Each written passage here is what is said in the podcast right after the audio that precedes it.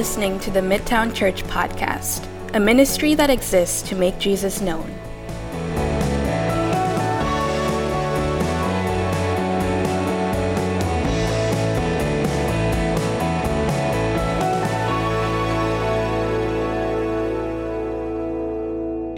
We, we've been in a series uh, for the last five months. Um, in conjunction with the launch of Midtown, we began a series on the book of Ephesians, and we finish it off today. It's, it's crazy how fast five months has gone by. Over the last couple of weeks, we've been in this short mini series on spiritual warfare. Uh, one of the things that we wanted to make clear, one of the things that Paul makes clear, is that we're in a real war against a real enemy, and we have a call to make a real stand, and we have been given everything necessary to make a stand, to stand firm to the end. Um, we stand firm, first of all, in the power and strength that is ours in Christ, but also by way of the armor that is ours in Christ. And last week we looked at that armor the six pieces the belt, the breastplate, the boots, the, the shield, uh, the helmet of salvation, the sword of the Spirit, which is, which is the Word of God. Uh, what we wanted to make really clear, sort of in the context of these six chapters of Ephesians, is that our enemy doesn't want us to enjoy chapters one to three because chapters 1 to 3, if you remember, is all about what's happened to us by way of the work of Jesus.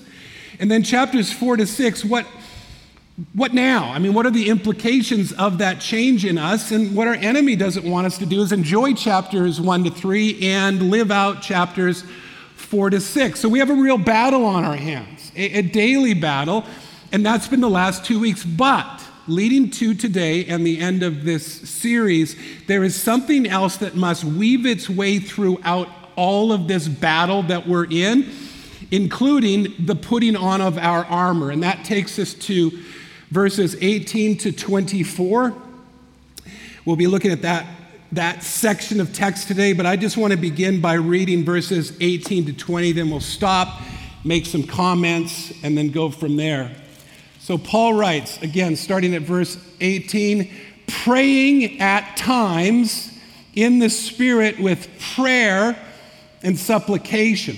To that end, keep alert with perseverance, making supplication for the saints. Let me stop there. Forgot a very important word, right? Very obviously, trying to make a point. The word is all. All, the word all is altogether important in, in today's text because Paul doesn't tell us to pray at times and pray with some prayer and supplication and so on. He uses that word all, and we're going to build the message around that word all because, like I said, it's all important. Verse 19, and also for me, that words may be given to me in opening my mouth boldly to proclaim the mystery of the gospel, for which I am an ambassador in chains, which is, by the way, an oxymoron. I'll come back to that ambassador in chains, just keep that in mind, that I may declare it boldly as I ought to speak. So, what needs to make its way, weave its way throughout our battle? Well, obviously, it's the, the practice of prayer. This is how the book ends. I I like how one uh, author put it in summing up the book of Ephesians. He says, A book that, and I'll paraphrase him, I can't remember exactly how it goes, but a book that begins in the heavenlies, if you remember all the way back to chapter 1, verse 3, a book that begins in the heavenlies ends with us on our knees.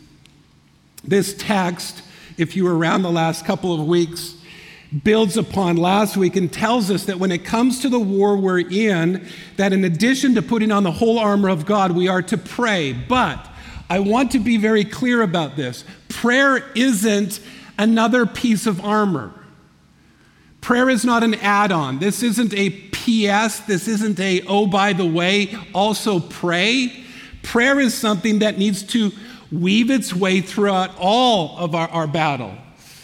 Prayer is the air we breathe in the midst of the war we're in. To, to not pray is to hold our breath spiritually. You ever tried to fight someone or wrestle someone by, while holding your breath? It's the same idea. Many of us attempt to war against our enemy while holding our breath at the same time. But that's not Paul's point. That's not what Paul wants. He wants us to pray throughout all of it. When we put on the belt, we pray. When we put on the breastplate, we pray. When we put on the boots of peace, we pray, and so on. We, um, by the way, begin a summer series on prayer next week that we're calling Honest to God. Today's text just so happens, it just so happens it's a prologue to that series. I didn't plan it that way. It just worked itself out that way. And what we see here in this prologue to next week is Paul telling us four things about prayer in verse 18, all again centered around the word all. Here's the first, if you like taking notes. We are, number one, to pray at all times. If you look down at verse 18, we are to pray at all times in the Spirit. Not at times, we are to pray at all times. And this isn't hyperbole uh, because this isn't a standalone instruction here in Ephesians 6. Paul tells us in 1 Thessalonians chapter 5 verse 17 that we are to pray without ceasing. In Acts chapter 6 verse 4 we read there that the apostles didn't give themselves to the Grecian widow ministry so they could devote themselves to prayer and the word. The one of the marks of the early church, you can read about this in Acts 2, is that the early church was devoted to the prayers. There's um, a man in Acts chapter 10 named Cornelius. Luke writes about him as a, a devout man of God who prayed continually to God. In Romans 12 12, we are called to be constant in prayer to Timothy, Paul writes, I remember you, Timothy, constantly in my prayers both night and day.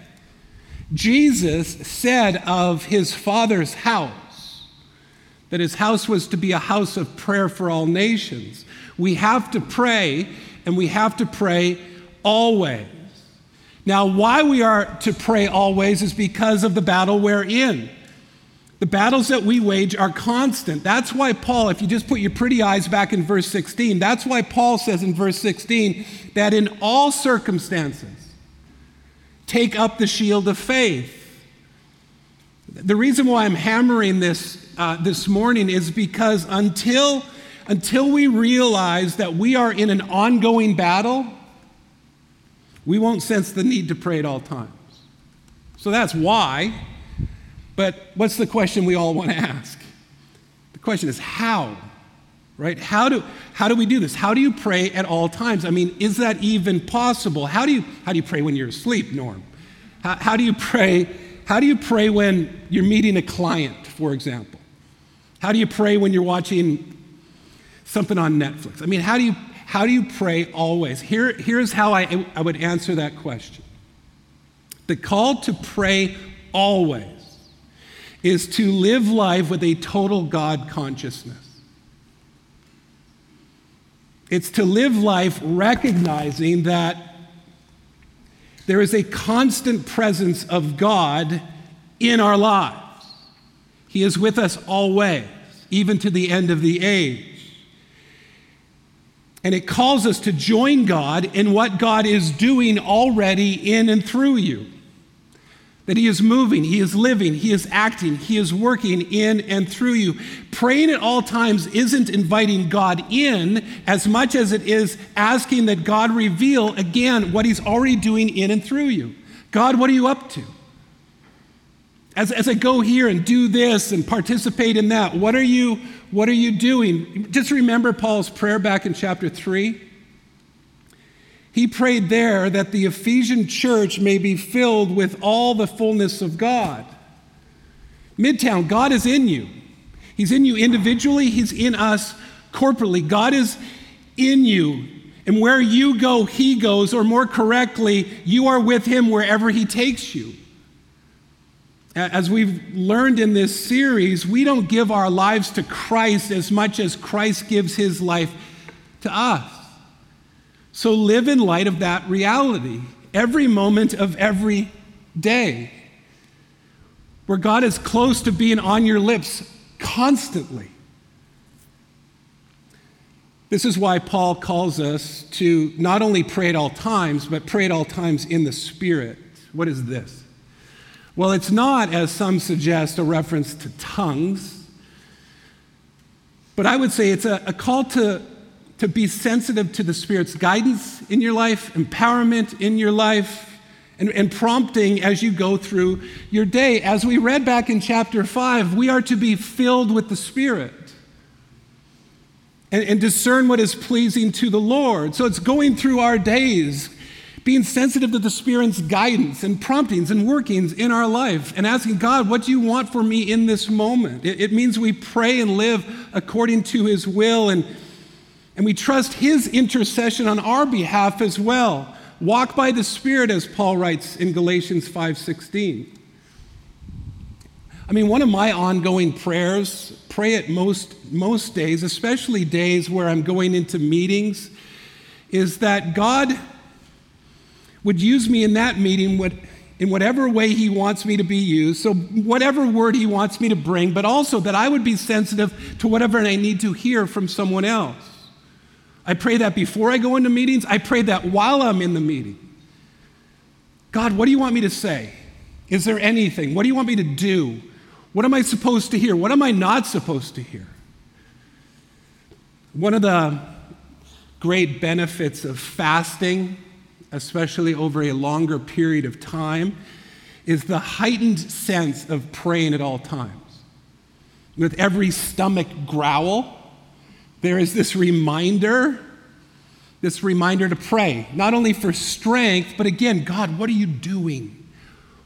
What do you, what do you want for me? What are you revealing in this fast, for example? But that sense isn't to be reserved only for times of fasting, it's to be how we are to live, live our lives. It means if I am tempted, that that temptation becomes a prayer. Jesus, you are sympathetic with my weaknesses. You've been tempted in every way. Help me in this. Help me not to look at that. Help me not to go there. Help, help me not to respond in how I want to respond and tear that person down. Help me. I'm tempted to do it. Help me. And if we see something good, my thought is God, you're the source of all that is good and right and perfect. So thank you. If I, if I see evil, if you see evil, that we be prompted to, to pray, God, make it right. If we see somebody meet up with somebody who doesn't know Jesus, that we're quick to pray, God, draw them to yourself. If I see trouble, if you see trouble, we worship a deliverer. God, deliver us, deliver them, deliver me. It means when you hike the chief, you ever hike the chief? Means when you hike the chief and you get up top, you're on top of the rock and you're looking over Howe Sound, that you pray, thank, thank you, God, for your creation. I remember going to um, the Grand Canyon with my family a, a number of years ago, and I don't know if you've ever been there, but it's grand. It's just grand. It's a good name for the canyon. And you just stand there and you take it all in and you go, this is big. It's enormous. It's enormous. And I remember that time just standing there, making sure my kids didn't fall into it and walking away, going back to the car. And I just said, we need to stop and just pray. Like, God, this is grand, but this is nothing compared to you. This is wonderful, but I just worship you. We need to live like that. We need to be quick to pray. Because here the, here's the beauty of this God wants your fellowship. And so often we see prayer as a burden, as a chore. We feel guilty about it. But God wants to be with us. And He invites us to be with Him. And the greatest way to fellowship with Him is, is prayer. So pray at all times. Take a breath today. Stop holding your breath. Be ready to breathe. So pray at all times, but second, the second all, we are to pray in all ways. If you look back at verse 18, we are to pray with all prayer and supplication. Two words prayer, supplication, prayer, general word. It refers just to the idea of prayer, the general practice of prayer. Supplication refers to, refers to specific requests. So when Paul uses them together, what he is saying is we are to pray in all kinds of ways praise, We should have prayers of praise, lament. The Psalms are full of lamentations. There's a book in the Bible called Lamentations where we cry out, Why God? How long, God? Why are you quiet, God? Have you forgotten us, God? Supplication, petition, please. As we will see next week, the Lord's Prayer includes worship, right? Our Father who art in heaven, hallowed be thy name. Petition, give us today our daily bread. Confession, forgive my sins as I forgive others.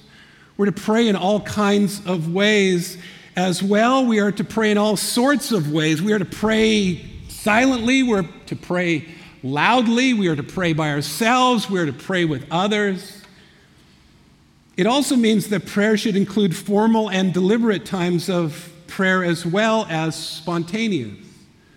If you struggle with the practice of prayer, and the majority of people that are interviewed and polled in the evangelical church in North America today, the high, high majority are very dissatisfied with their prayer lives.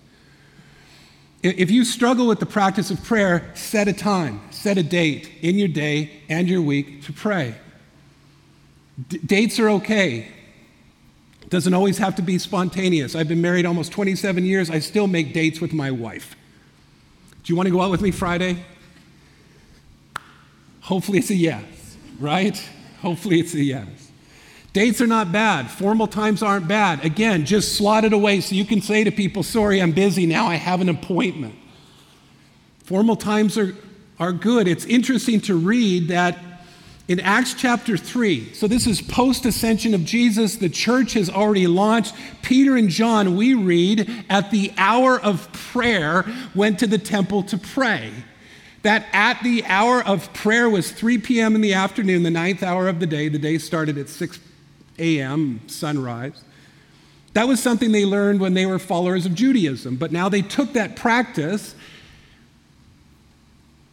as now followers of Jesus. Formal times are good, but if you feel stale in your prayer life, change things up.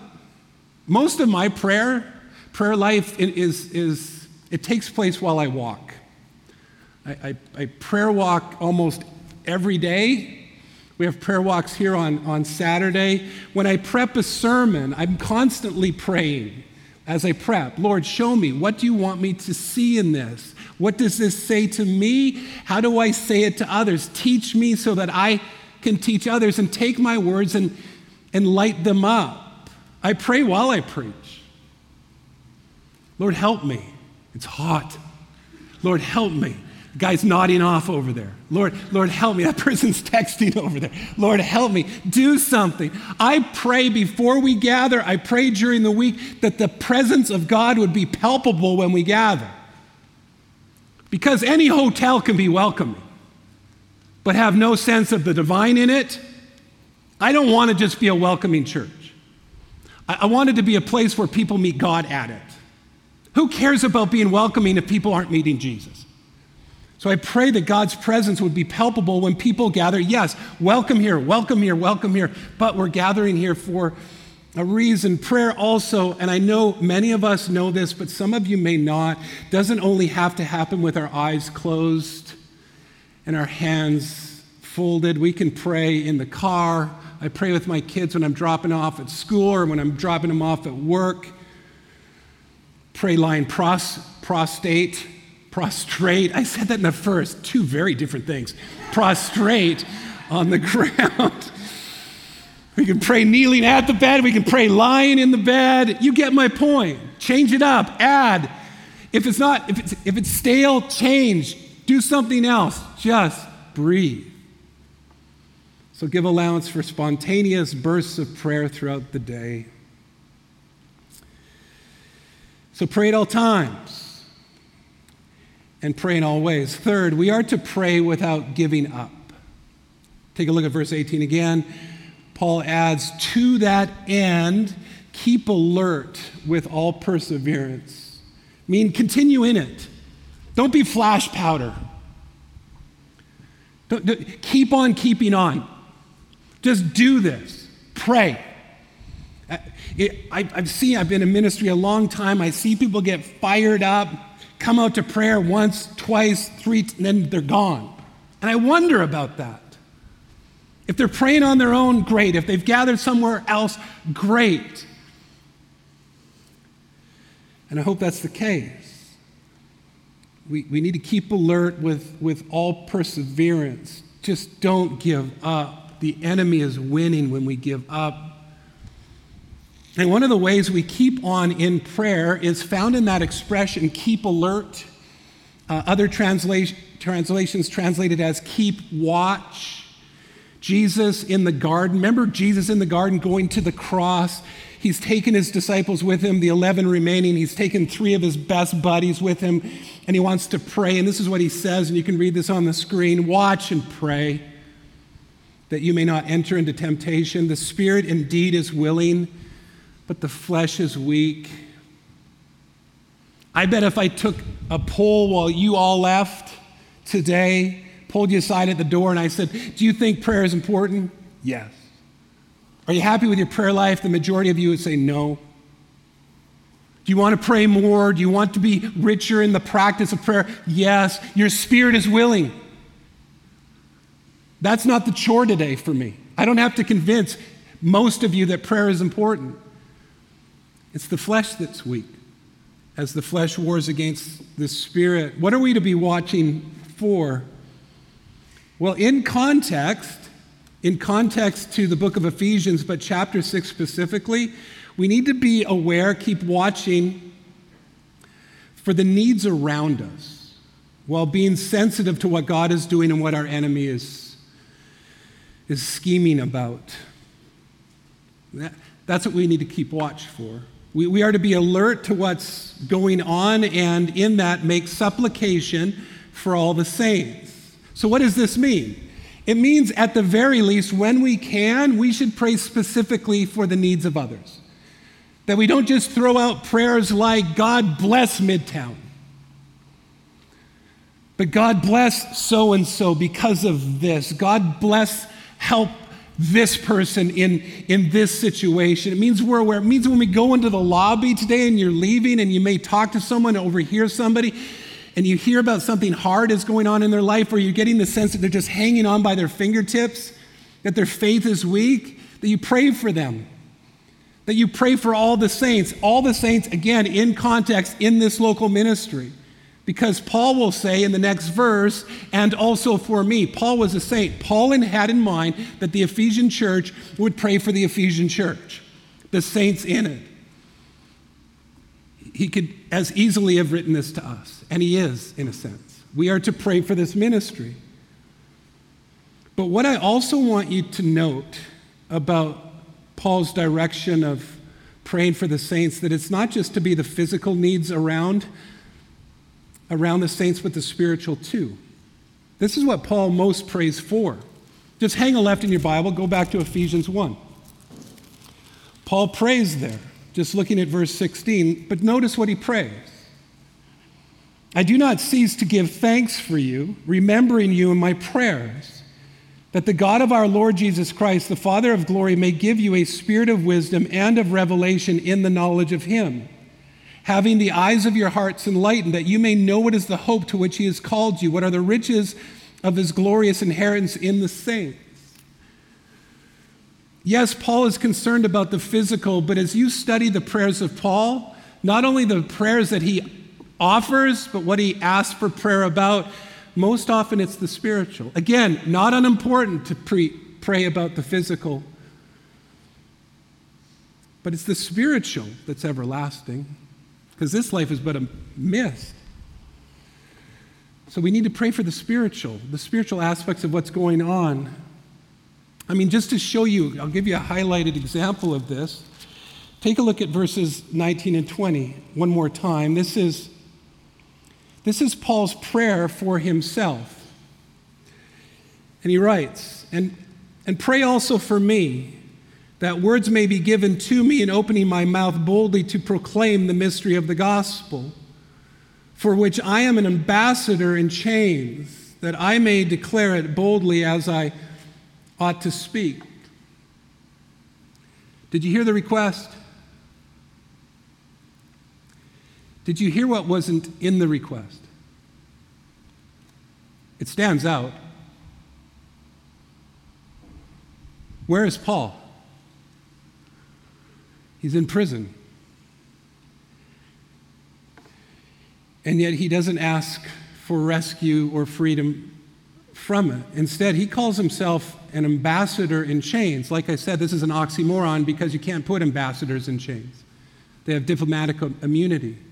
I mean, an ambassador from another country in Vancouver can essentially do whatever he or she wants to do without ever being threatened of, of arrest.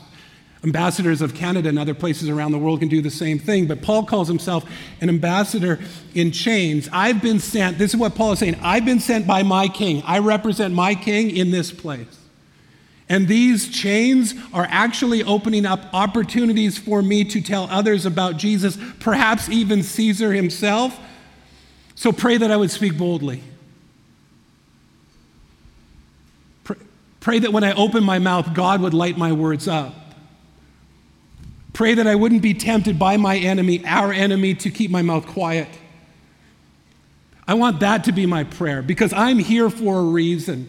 Just look at Philippians chapter 1 on the screen behind me. Just notice how Paul sums up his situation in prison. I want you to know, my brothers and sisters, that what has happened to me has really served to advance the gospel, so that it has become known throughout the whole imperial guard and to all of the rest that my imprisonment is for Christ.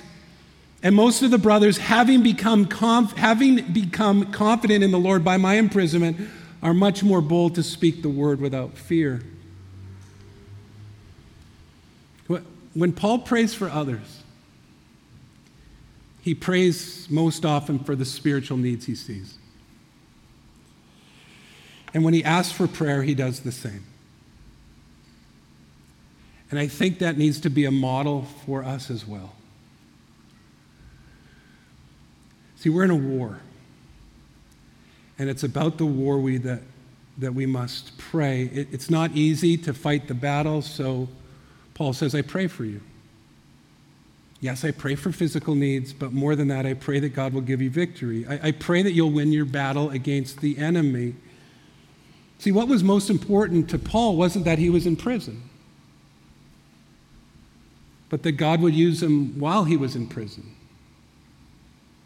I've asked the question already in this series, but what's your prison? And what are you praying about?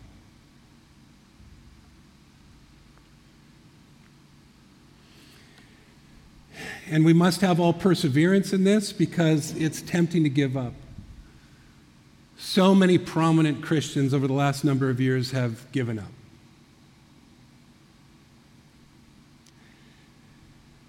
Like the second soil. They hear the word, they receive it with joy, but it has no root and endures only for a little while. One of the texts that we're going to look at in our series on prayer is a parable on prayer that begins now. Jesus told them a parable on the need for them to pray always and not give up. It's tempting to, though, isn't it? It's really tempting to. Don't be surprised. It's a fiery dart. The last directive in verse 18 about prayer is we are to pray for all the saints. I've mentioned this already, but that's how Paul ends it. And I know I've made that my point already in that we need to pray for all the saints that make up this ministry. But I'd, I'd like to add, in addition to that comment, that so often our prayer lives are all about us most of the time, or, or perhaps about our families. But the call here, and please don't miss it, is we need to be praying for one another. We need to be praying. Yes, we need to be praying for the neighborhood, and we need to be praying for the lost. And we need to be praying for our mayors and politicians. Yes, yes, yes, but we need to be praying for one another. We need to be praying for this ministry. This ministry doesn't stand a chance if we're not praying. Doesn't matter how much money, what programs, who cares about programs, giftings, whether we get AC in the building or not, doesn't matter. What matters is us praying because the Lord needs to build this house. And we, his people, need to be praying. And if we pray and are filled with the fullness of God, God can do immeasurably more than we ask or think. But if we don't, don't expect anything. We need to be people who are breathing all the time, that we keep watch not only for ourselves and on our families, but for one another. So pray for Midtown. This is part of the one another's of body life. If you're a member of Midtown, you've written your name down on a piece of paper and you've covenanted to pray for the people of Midtown. So pray for the people of Midtown as you pray for other things as well. We want to help you in this, by the way, this summer with our summer series that I've already talked about, our Saturday morning prayer walks. Join us. Also, the first Wednesday of July, so not this Wednesday, next Wednesday, we're going to start something simply called the midweek, not a very creative name. Um, but on Wednesday night, 7 to 8, upstairs where there's air conditioning, you can come. We're going to spend an hour together. I'm going to do a short devotion and we're going to pray together. Join us. Lock it away. You have a phone, put it in every week, Wednesday, 7 to 8. Hang out with somebody after. Go out for a pint or a coffee with someone afterwards. Just come and pray. Let's pray together. Start up organic times on your own and pray with somebody this summer. We have people up front afterwards on Sunday that would love to pray with you. My mentor in ministry, a man named Carlin Weinhauer, told me the way up is down meaning down on our knees. Like a trampoline, if you want to go higher, you got to go deeper. Like a tree that grows tall, the roots have to go deep. Like a building, a skyscraper has to have a deep foundation. That's the same, that's the same with us. Like I said, the fruit of this ministry rests on our commitment to prayer. Let me begin wrapping up by reading verses 21 and 22. So that you also may know how I am and what I am doing. Tychicus, great name, by the way, if you're pregnant, think about it. The beloved brother and faithful minister in the Lord will tell you everything. I have sent him to you for this very purpose, that you may know how we are and that he may encourage your heart. Who's Tychicus? He's the mailman. That's what he is. Paul's in prison. He writes a letter, hands it to Tychicus, and he takes it to Ephesus. He's the mailman, but he's more than that. Paul describes him as a beloved brother and faithful minister. And Tychicus has been known by that description for 2,000 years. I mean, the Holy Spirit prompts Paul to write Tychicus is a beloved brother and faithful minister. They're hard to find, aren't they? They're hard to find. But he was one. And because of his faithfulness, we sit here 2,000 or so years later reading the letter Paul wrote, and he delivered. And we have our hearts encouraged too. It's sweet. And so there you go. That's the book of Ephesians. Five months of Ephesians. It seems no more appropriate way to close this book in the context of this discussion about prayer than by reading the benediction of Ephesians. Take a look at it, verses 23 and 24. I want it to be a prayer for us. So, would you stand as I pray verses 23 and 24 of this wonderful letter as we go into a time of response? Peace be to the brothers and sisters of Midtown, and love with faith from God the Father and the Lord Jesus Christ. Grace be with all who love our Lord Jesus Christ with love incorruptible. Amen. Amen.